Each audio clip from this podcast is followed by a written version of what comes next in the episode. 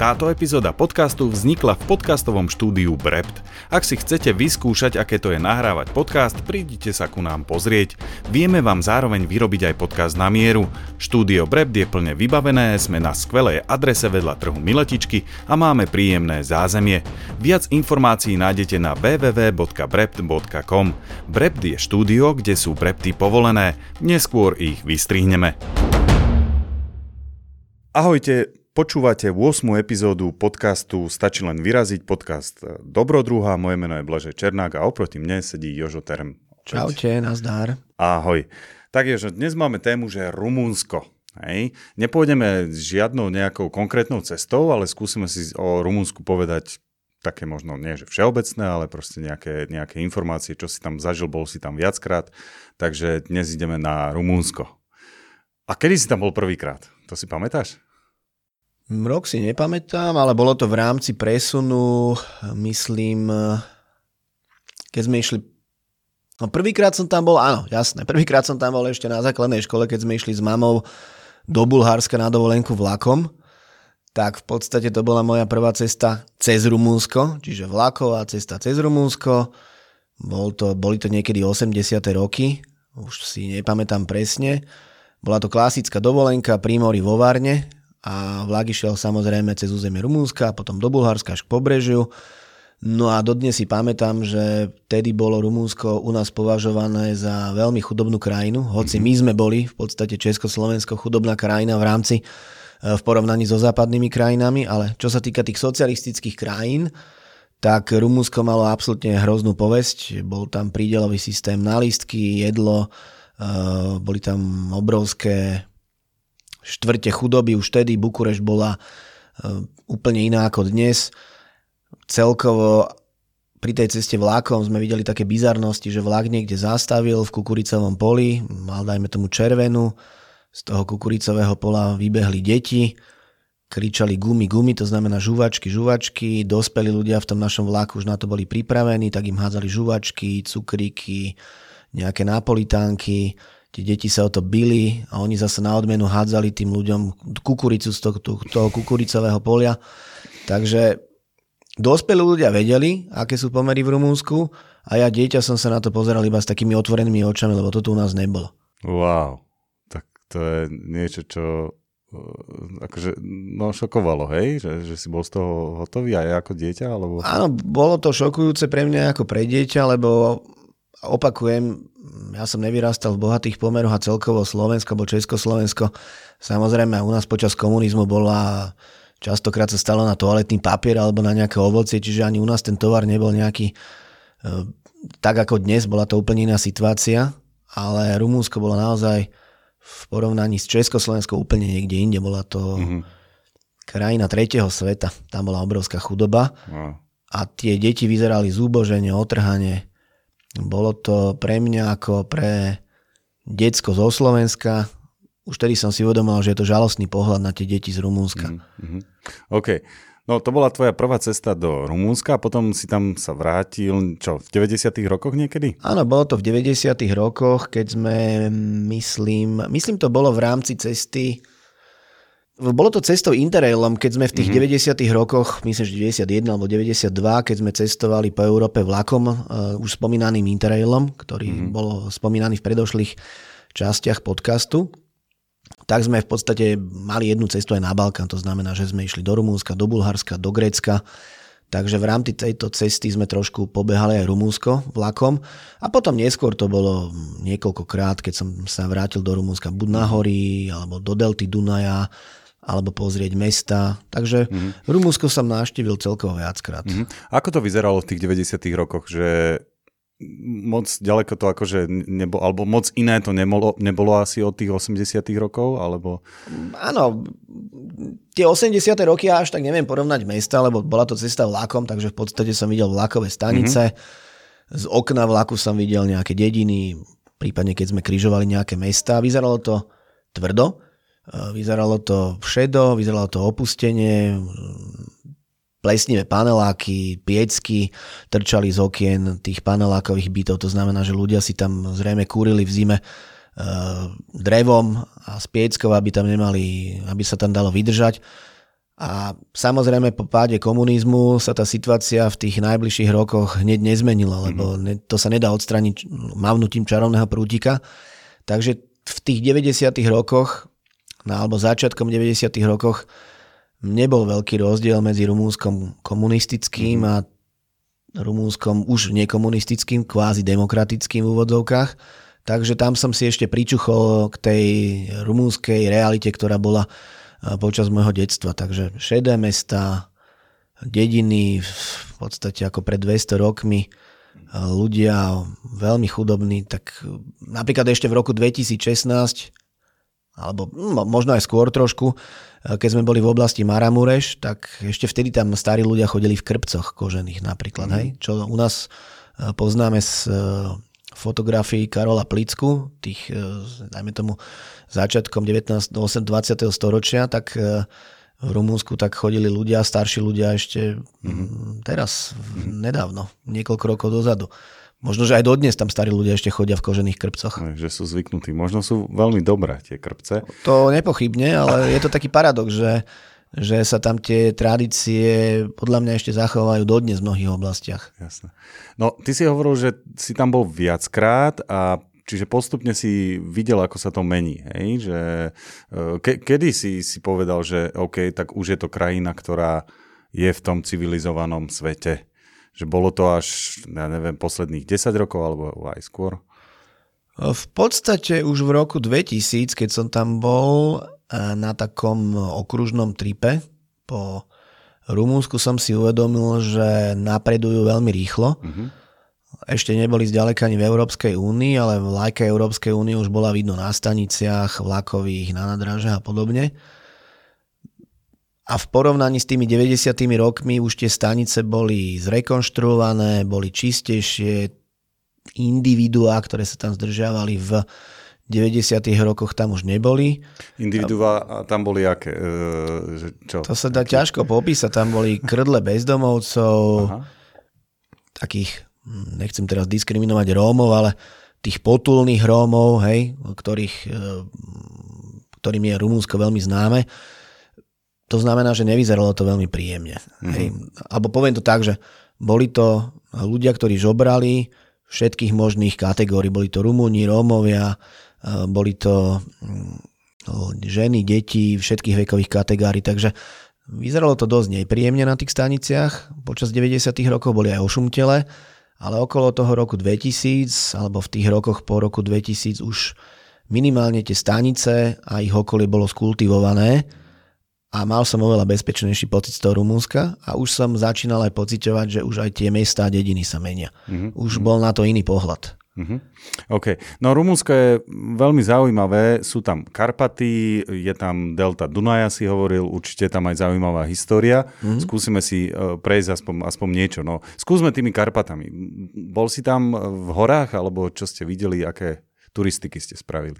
Ešte by som iba jednou vetou mm-hmm. pripomenul, že čo sa týka Rumunov ako ľudí celkovo, lebo je to veľmi etnická krajina, zmiešaná, všetky možné národnosti a podobne rasy, veľmi milí. Rumúni mm-hmm. alebo obyvateľe Rumunska sú není nebezpeční, sú milí, prívetiví a nemôžem na nich povedať krivé slovo. Mm-hmm. Čo som vravel, tak to som vravel čisto na tých staničných, e, na tie staničné tiene, ktoré sú aj u nás a po celom svete, ale na dedinách alebo bežne v mestách som z Rumunov vôbec nemal nepríjemný pocit. Samozrejme to prostredie bolo drsné v tých 90 rokoch, ale tí ľudia neboli nemili. Takže to iba na takú E, poznámku. A čo sa týka tých hôr, pochodili sme veľa hôr, alebo veľa pohorí, ale možno taká naj, taká jedna z takých najkrajších, alebo jeden z takých najkrajších zážitkov je výstup na najvyššiu horu Rumúnska, Moldoveanu, mm-hmm. čo je okolo 2500 metrov, v pohorí Fagaraš, to je najväčšie rumúnske pohorie, tak e, to je asi taká najnezabudn- najnezabudnutelnejšia cesta, čo sa týka turistiky. Čiže mm-hmm. Moldoveanu, najvyššia hora Rumúnska v pohorí Fagaraš. A hovoríš 2500, čo znamená, že vyzeralo to ako Tatry? Čiže ako kopce v Tatrách? Skôr by som to prirovnal k roháčom, čiže mm-hmm. áno, Tatry, ale západné Tatry, roháče. Nie sú to už také skalnaté štíty, ako mm-hmm. majú samotné centrálne Tatry, ale sú to skôr také zelené, vrcholky, ktoré sú porastené trávou. Takže Nie je to také e, súrové alebo dominantné, ako sú napríklad Alpy alebo samotné Tatry, Gerlach, Lomnický štít, Krývaň a podobne, ale sú to také hôlovité hory, ktoré sú veľmi príjemné, veľmi pekné a zelené. A v kombinácii zelená sneh to vyzerá úžasne. Čiže čo ste tam boli cez leto, keď bolo zelené? Alebo... Boli sme tam v júni, keď to už bolo zelené, ale zároveň boli ešte veľmi často flaky snehu, uh-huh. alebo isté časti tej trasy boli pod snehom, vyššie položené, takže bolo to naozaj vizuálne veľmi pekné. Uh-huh. A myslím si, že tomto čase by som aj odporúčal, aby sa ľudia vybrali, napríklad keby chceli ísť na Moldovánu, tak je teraz akurát taká správna doba, že bude jún. A nie je tam ešte ani toľko ľudí, lebo sezóna iba začína a tie kopce sú nádherné. Tie kopce, či, vzduch je čistý, uh, vidíte aj sneh, aj zelené, príroda sa prebudza, je to paráda. Super. Ako to vyzerá s turistikou tam, že je to podobné značené a sú tam chaty, dá sa tam prespať v prírode iba tak, alebo je to zakázané? Je to veľmi podobné ako u nás, ale mnoho ľudí tvrdí, že ako bolo Slovensko pred 30 rokmi, to znamená, že sa dalo spať všade, a bolo také divoké. Dnes už je Slovensko zviazané rôznymi zákazmi, príkazmi, ochranári a podobne, čo nehovorím, že je zlé, ale už to tu je. Tak v Rumúnsku to ešte v stále veľa častiach nie. To znamená, že je to stále divoké, lebo je to obrovské, obrovská krajina, tie pohoria sú niekoľkonásobne väčšie ako tie naše. A tým pádom v Rumúnsku ešte stále môžete stanovať na rôznych miestach, urobiť si oheň, stretnete počas dňa veľmi málo ľudí, keď si zoberiete nejaké menej frekventované túry. Takže Rumunsko si zachovalo tú svoju divokosť aj vďaka tomu, že je niekoľkonásobne väčšie ako Slovensko. Mm-hmm. Takže áno, v Rumunsku sú hory divoké, plné medveďov, plné vlkov, je tam množstvo stadoviec, pastierov s pastierskými psami. Je to taká tá stará romantika ešte stále v tom mm-hmm. Rumunsku. Mm-hmm. Hovorí, že vlci a medvede. Videl si nejaké? Vlka som nevidel, ale medvedia som v Rumunsku stretol. O tom píšem tiež aj v mojej knihe Dobrodruh na cestách 1. Bol to naozaj silný zážitok, lebo nevidel som medvedia z 200 metrov, ani 100 metrov, ani 50 metrov, ale bol proti mne možno na 5-6 metrov. A bola to taká situácia, že som práve šlápal na vrch Moldoveanu v tej dolnej časti, kde ide mm, chodník dolinou, alebo takou mierne stúpajúcou dolinou, kde je prales, to znamená, že ten les je tak hustý, že často vytvára prírodné tunely, to znamená, že tie kríky sú v podstate tak husté, že ideš cez ne, ako keby si bol v tuneli zelenom. Mm-hmm. A bola zákruta, išiel som do kopca a cez tie kríky alebo cez tie zelené listy som videl, že oproti mne niekde v zátačke schádza silueta dvoch ľudí. Som videl dve ako keby hlavy, tiene dvoch hlav tak som sa tešil, že prvých turistov stretnem po niekoľkých hodinách, lebo inak sme nestretli nikoho, boli sme s kamošom dvaja. No a tie dve hlavy, to neboli siluety dvoch turistov, ale boli to lopatky medveďa predných nôh a zadných nôh. Čiže zrazu sa spoza zátačky v protismere, ja som išiel do kopca, on išiel z kopca, vynoril obrovský medveď s hlavou dole na chodníku a pozrel sa na mňa, zastal a pozrel sa na mňa. A ja som zastal, pozrel som sa na ňo bolo to naozaj na niekoľko metrov. Nedalo sa uskočiť ani doprava, ani doľava, lebo skutočne tam bola tá prírodná hradba kríkov. No a tá reakcia bola asi taká, aká by nemala byť, lebo každý vraví, že zostať stáť, chladnokrvne a podobne. Ale ja som sa v stotine sekundy otočil a utekal som dole tým chodníkom, ktorý som išiel hore. Kričal som, búchal som paličkami a strašne som šprintoval. Kamož išiel niekoľko metrov za mnou tak ten sa ani nepýtal, čo sa deje, ale začal utekať hneď, iba cestou som kričal, že medveď, medveď, utekaj.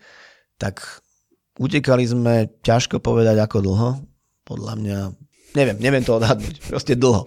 Ale čo medveď? Medveď, ja som sa neobzeral, no. trpol som, bol to šprint do život, mm, ťažko povedať, za akú dobu som sa zastavil a obzrel a medveď nebol nikde, našťastie. Mm-hmm. Lebo ak by sa ten medveď rozbehol za nami a chcel by, tak nás dobehne. To by, mm-hmm. to by nebol žiaden problém.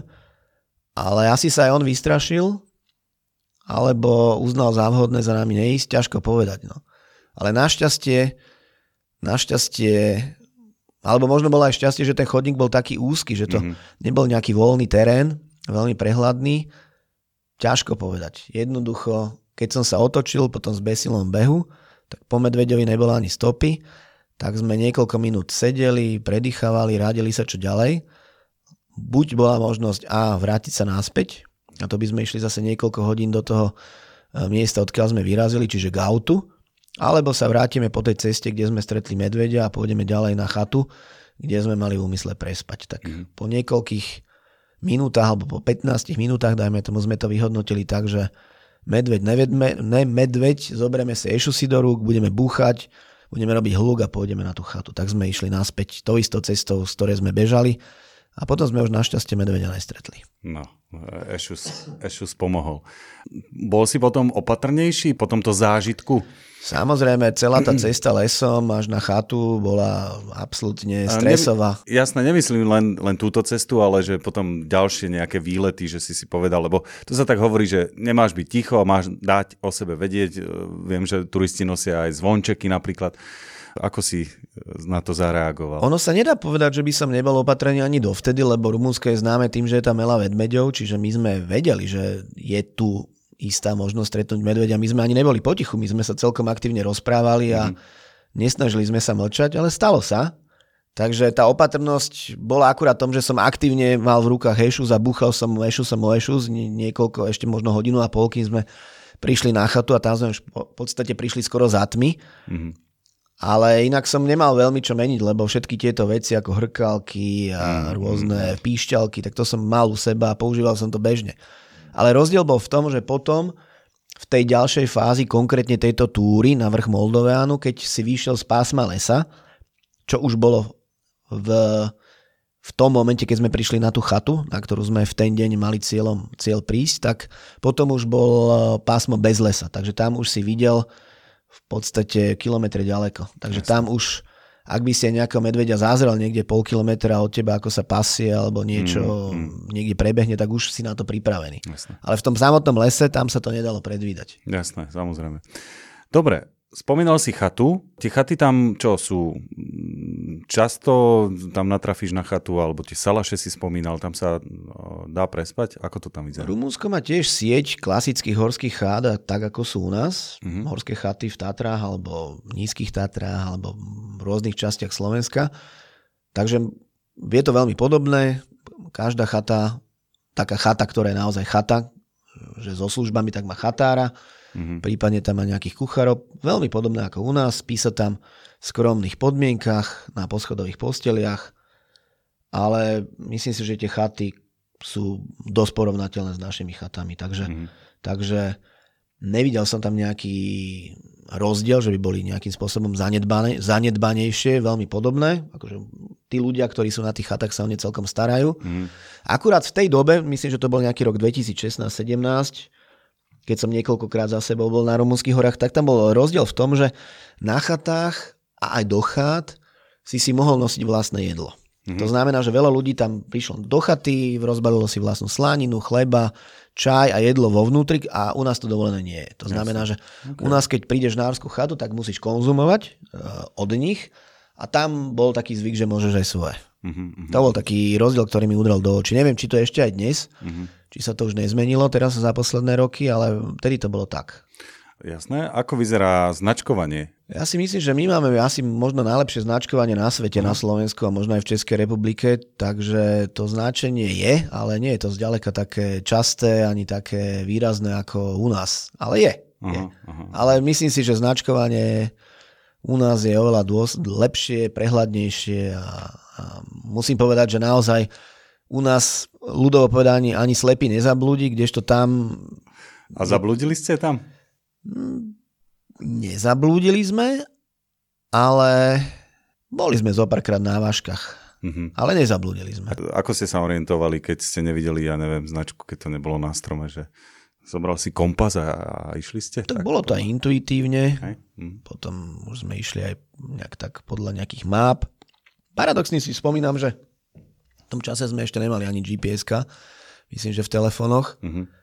Dneska by to už možno nebol problém, ale nejak, ne, nezabludili sme nejako. Neviem, nejak, nejak sme sa ako si prirodzene sme sa z toho vysekali. Ste sa pomotali. Bola tam nejaké základné značenie, tam bolo, čiže držali sme sa východených chodníkov Mhm. a dá sa to tam, dá sa to zvládnuť v Rumúnsku. Nie je to zase tak, že by to vôbec nebolo značené. Jasné. Dobre. ehm, Horšia situácia mm-hmm. napríklad v krajinách Balkánu ako Kosovo alebo Makedónsko. Tam sú tiež krásne hory, ale tam sú skoro vôbec není značené alebo fakt mierne a tam turistov nestretneš už vôbec. mhm. Tak tam bol možno trošku ťažšia tá orientácia. Ale Rumunsko je v porovnaní zase s týmito krajinami na tom dobre, čo sa týka značenia. Super. No to bola turistika, potom uh, si spomínal deltu Dunaja. Tam, čo, si prišiel a chcel si vidieť, ako to ten Dunaj končí, alebo čo ste tam? Delta Dunaja to bolo myslím, že v roku 2000. To bola... To bolo nádherné. Delta Dunaja bola vtedy ešte dostupná.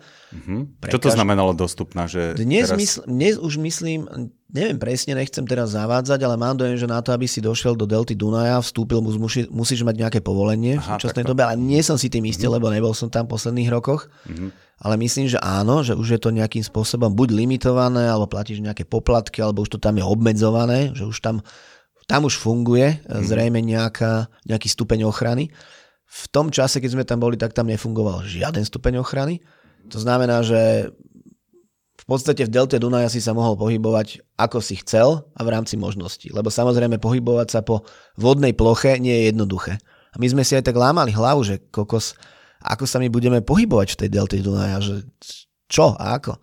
Tak to bolo vyslovene na Pankera, sme riečnou loďou, prišli do mestečka Tulča, tam sme prestúpili na takú menšiu loď, ktorá nás zavezla do nejakej dediny, už priamo v delte Dunaja, tá dedina sa volala, že Mila 23 a tam v Mile 23 sme si od nejakého rybára požičali drevený čln s veslami a niekoľko, myslím, že týždeň sme veslovali len tak po delte Dunaja, po rôznych dedinách alebo rôznych rybárskych flekoch, kde nikto nebol. A...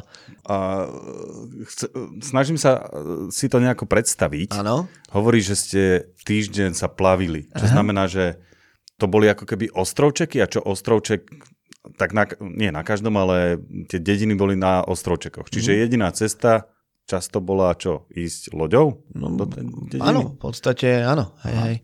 Je to, tá delta Dunaja, mm, nie že by sa to nejak ťažko popisovalo, ale predstavte si niekoľko 100 km štvorcových, presne neviem, vodnej plochy a ostrovov. Niektoré ostrovy sú ze- na zemi, niektoré ostrovy sú také umelé, že sa pohybujú. A Dunaj je v tejto časti rozdelený na tri ramena, že to znamená, že ten tok Dunaja nie sa nevlieva do Čierneho mora ako jeden mohutný tok Dunaja, ale je rozdelený na tri ramená, Mhm. a v týchto ramenách sa medzi tými ramenami sú ešte stovky menších takých kanálikov, mm.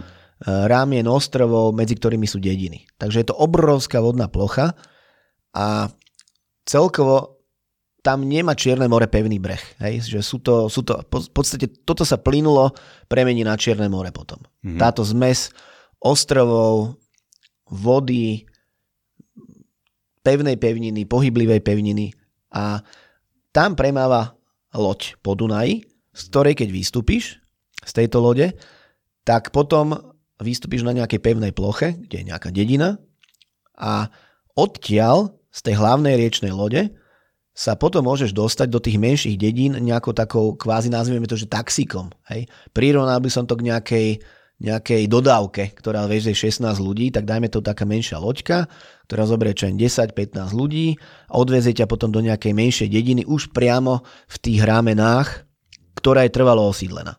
Tam žijú ľudia, väčšinou rybári a ak sa chceš potom pohnúť ďalej, tak to už ideš buď menšou loďkou s motorovým člnom, dajme to, alebo motorovým člnom s pohnom na motor, tak sa oni bežne prepravujú, alebo prámicou, kde budeš veslovať. Mhm. No a opakujem, že my sme sa takto prepravili do dediny Mila 23, ktorá je taká jedna z takých hlavnejších dedín a tam sme si požičali klasický drevený čln a potom sme veslovali ďalej už e, vlastným pohonom. To znamená po ramenách, po takých veľkých jazerách, Míňali sme rôzne miesta, sem tam, keď sme stretli rýbárov, tak nás na chvíľočku na niekoľko kilometrov zahakli do člnu, do motorového, odviezli nás niekde ďalej, tam nás odopli a my sme zase ďalej veslovali, čiže bola to romantika, asi týždeň sme boli strátení v takejto vodnej ploche. Wow. To je... Bolo to nádherné, hej. Uh-huh, uh-huh. A prespávali ste tam kde? Akože to v, v týchto osadách? Alebo mm. našli ste si opustený ostrov a, áno. a išli ste? Áno, väčšinou sme si našli nejaké opustené miesto pre rybárov, kde bola nejaká rybárska chatka s moskytierov, kde nikto v tom momente nebol, tak tam sme prespali. Alebo potom sme asi dve alebo tri noci spali v takej rybárskej partii, ktorá mala tiež vlastnú chatku, akurát v nej boli No a s nimi sme chodili aj na rybačky ráno, večer a klasicky sme nahadzovali siete, niekoľko kilometrov sieti sme vyhodili do vody, potom večer sme tie siete išli zase zbaliť, ryby sme delili, pomáhali sme im takto 2-3 dní, hmm. dobrovoľne sme chceli si to vyskúšať. Večer sme jedli rybacie polievky, opekali sme si ryby, vypili sme hektolitre vodky a spoznali sme život, tvrdý život takýchto klasických rybárov. Mm-hmm.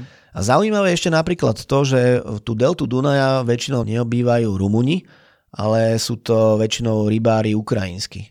Uh-huh, uh-huh. Alebo slovanského pôvodu, takto to nazvem. Uh-huh, A prečo tam nie sú tí... Uh, Ťažko rumúnsky? povedať, lebo tam v minulosti sa tam e, uchylili teraz si presne nespomeniem na meno tej sekty, ako sa volá, ale nejaká náboženská odnož, ktorá nebola veľmi populárna, sa tam usadila na týchto ostrovčekoch z Ukrajiny a aby si mohli vyznávať svoju staroverci alebo inoverci, nejak tak ich volajú, neviem presne. Mm a oni to osídlili, začali tam loviť ryby, vyvinuli sa z nich e, ultra dobrí rybári.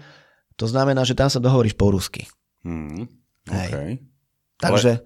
Ale, ale územie je to stále rumúnske. Je to územie rumúnske, hmm. áno, samozrejme, ale obývané je väčšinou slovanskými, hmm. slovanským etnikom. Už v tých väčších mestách tam už máš Rumunov, ale v týchto malých dedinkách v Delte samotnej, tak tá je obývaná slovanským etnikom a dohorí sa tam po rusky. Hovoril si, že ste tam jedli ryby, tak, že ste aj chytali.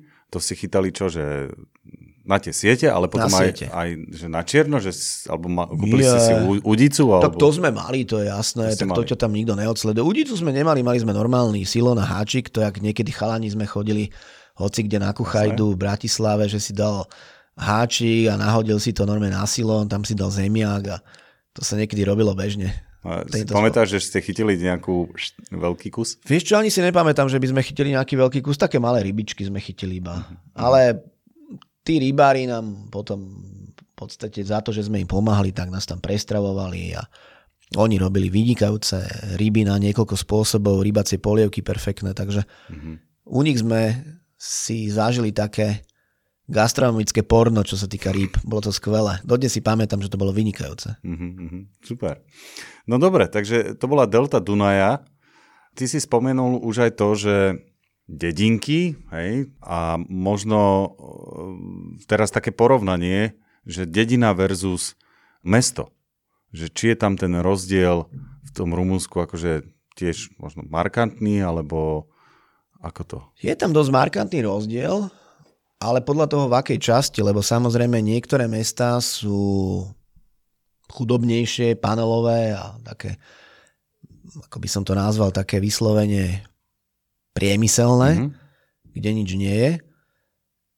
A niektoré dediny sú vyslovene také tradicionalistické ešte, že drevenice, ako máš u nás napríklad mm-hmm. na severe Slovenska.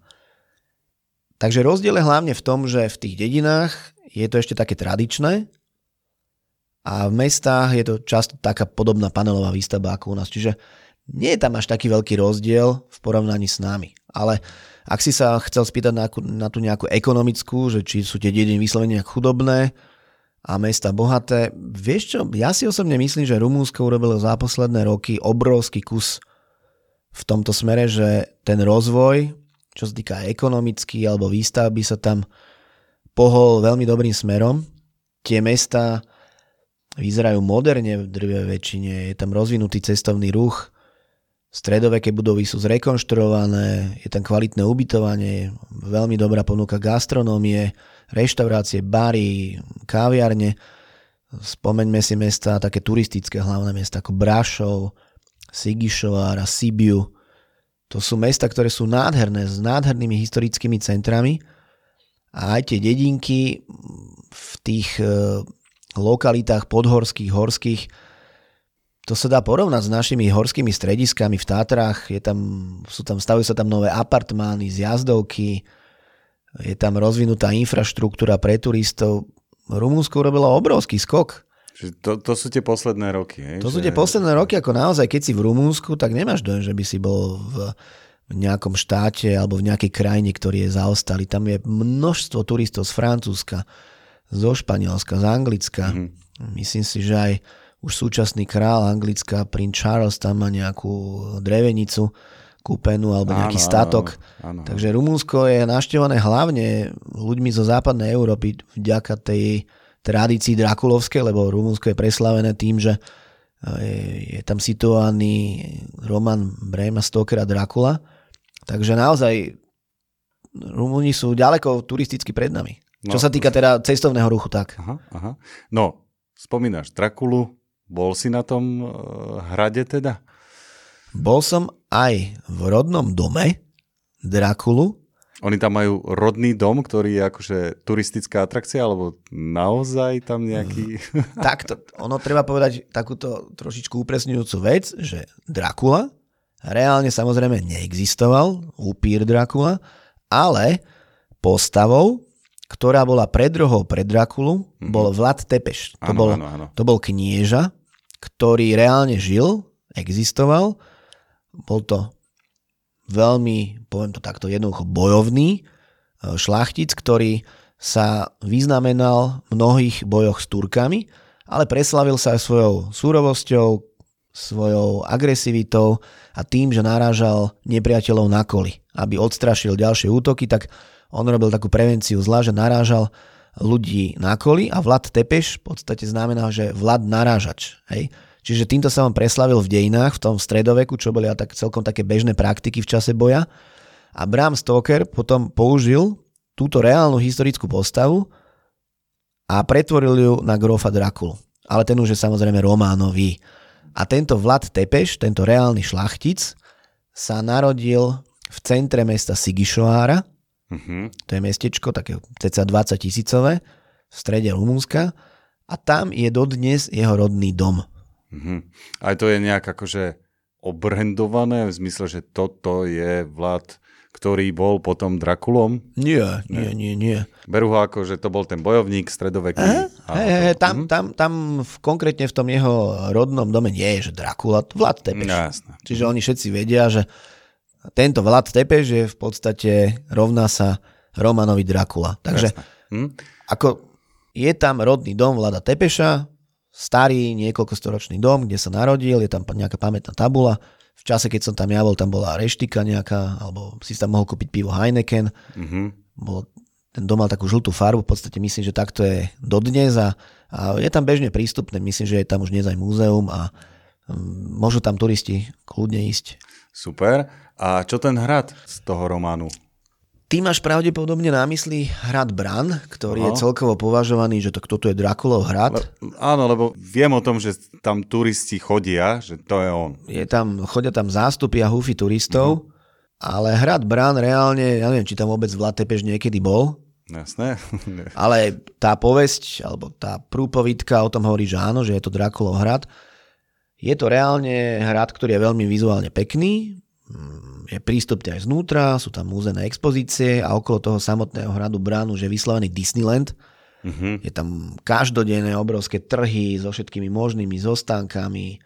Takže áno, hrad Brán je, je pekný a okolo je už všeho chuť všetkého možného. Takže je to už vyslovene taký, až by som nazval, že historický gíč. Uh-huh. Nie je to skované niekde uprostred hôr, romantický hrad, kde musíš prísť a sú, húkajú tam sovy je to síce hrad v horách, ale okolo je už obrovský humbuk, Jasne. taký ten krásický armokový, ktorý je tam každodenne, takže Mm-hmm. Romantika tam už nie je, ale ten hrad stojí a volá sa Bran. Mm-hmm. Spomínal si ešte nejaké ďalšie mesta. Čo by si ešte odporúčil vidieť v rámci Rumúnska? Ježiš, je tam toho strašne veľa. Ako Rumúnsko je krajina, kde sa dá tráviť niekoľko dovoleniek po týždni, takže tam sú tie hory nedozierne. Jasné. Je tam množstvo pohorí, kde sa dá robiť turistika, kúpať sa. Majú tam, ako som už spomínal, tie stredoveké mesta Brašov, Sibiu, Sigišoar, hlavné mesto Bukurešť, Kluž. Je tam oblasť Maramureš, ktorá je zasa známa svojou takou vidieckou kultúrou.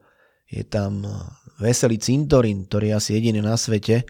Veselý cintorín? To znamená, áno, je sú tam kríže, ktoré sú pokreslené a na tých krížoch sú nakreslené ako keby že animované príbehy zo života toho človeka. To znamená, že máš kríž a ten kríž je si predstav ako keby komiks mm-hmm. a sú na tom kríže nakreslené úseky zo života toho človeka. To znamená, že či bol pijan, alebo čo bol dobrý, bol kováč a tak ďalej a tak ďalej. A je to väč- takou veselou formou pokreslené a preto sa to volá, že veselý cintorín, je to asi jedinečné svojho druhu na svete a není to smutným spôsobom vykreslené, veselým. Mm-hmm. Takže je to také, jedna z takých, nevie o tom veľa ľudí, že to tam je, ale tí, čo o tom vedia, sa tam idú pozrieť, lebo je to naozaj veľmi zaujímavé, že máš celý cintorín pokreslené kríže, veselými príhodami, zo života tých ľudí, ktorí sú tam pochovaní. A to je iba v tej jednej dedine? Že, hej, že hej, tam... hej. Myslím, že sa tá dedinka volá Sapinta mm-hmm. A je to v oblasti Maramureš. To no. je na severe Rumúnska pri hraniciach s Ukrajinou. Okay. Mm-hmm. No, z, z, zvláštne, hej, že, že to nie je lokalita, ale že jeden cintorín, ale OK, to, to znie viac. Áno, je to jeden cintorín, lebo to, tomu sa aj váži nejaká príhoda, že niekto s tým začal, konkrétny človek to tam začal robiť a potom sa chytili ostatní, ale je to iba v jednom, na jednom cintoríne. Že nie je to zvyk pre tú lokalitu, ktorý by bol nejaký niekoľko storočný alebo podobne, ale je to, skutočne to vzniklo nejakým mhm. konkrétnym človekom, ktorý, ktorý s tým začal. Zaujímavé. Ale tak Rumunsko máš plné, plné drevených kostolíkov, máš eh, Rumunsko plné hradov, Rumunsko je plné eh, jazier, dedín, však je tam obrovská, v Banáte je veľká menšina aj slovenská, aj česká. Mm-hmm. To znamená, že sú tam dediny české a slovenské, kde sa dodnes zachovali uh, tie zvyky v takej dosť archaizovanej podobe. Mm-hmm.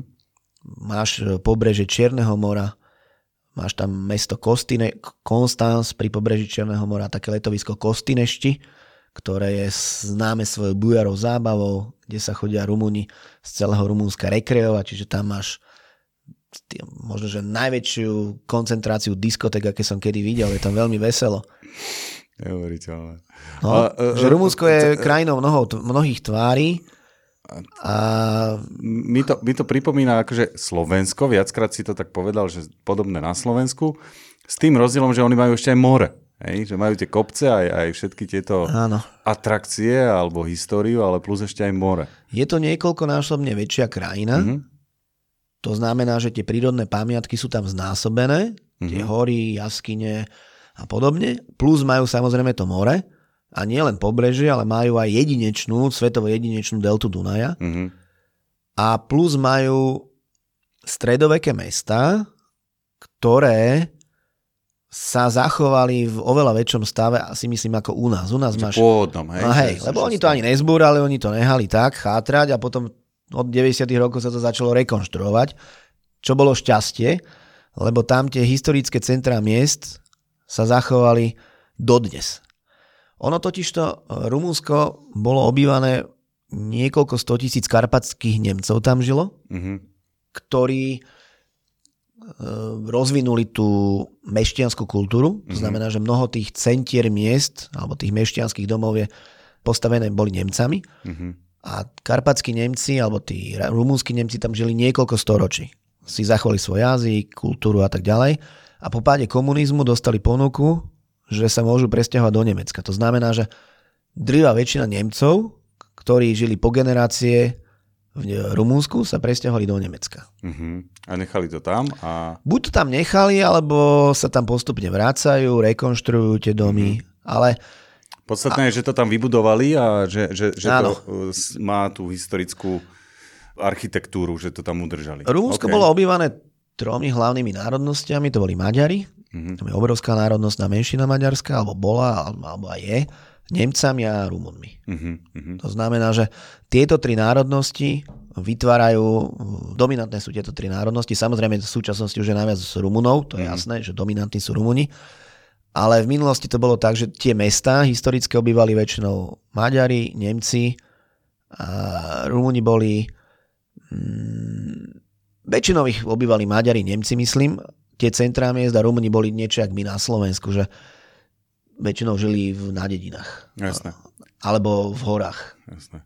No dobre, Rumunsko znie tak, že každý si tam príde na svoje. No určite, určite či, áno. Či do mesta, alebo do, do prírody, alebo k moru, alebo proste... Určite áno, lebo Rumunsko je krajinou mnohých tvári.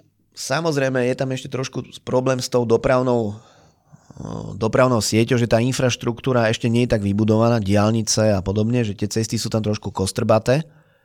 Mm-hmm. Nie je to ako keby si išiel v Nemecku po diálnici, takže trošku ťažšie sa je presúvať v rámci Rumúnska, ale zase keď si budeš robiť zástavky a budeš naštevovať tie miesta, dediny, sa nebudeš ponáhľať, tak je to paráda. No super, no nebol som ešte v Rumúnsku a celkom si ma navnadil, že by som sa tam aj išiel pozrieť, uh, možno tie hory, ale aj všetko, čo si spomínal, znie to zaujímavé. Kľudne by som si dal centrum v meste Brašov a podnikal by som výlety do okolia na hrady, uh, na rôzne dohovor v okolí a Okay. Rumunsko je veľmi fajn. Akurát si treba naplánovať nejaký týždeň minimálne a potom to stojí za to. No dobre, tak to bolo Rumunsko, veľmi zaujímavé. Budúci týždeň nepôjdeme do žiadnej krajiny, ale pôjdeme že do exotiky. Hej, a ja som v exotike na divoko ešte nebol, a ty si takýchto výletov absolvoval niekoľko, tak ja sa ťa budem pýtať ako totálny laik, že, že na čo sa mám pripraviť a, a, a pripravím si otázky a ty mi budeš odpovedať. Možno to bude taký návod. Môžeme to skúsiť takto. Dobre, tak e, ak máte chuť ísť do exotiky možno na divoko, nie do rezortu, tak si vypočujte budúco týždňový podcast a Jožo nám dá nejaké rady. Čo a ako. Dobre, budem sa tešiť. Čaute. Ahoj.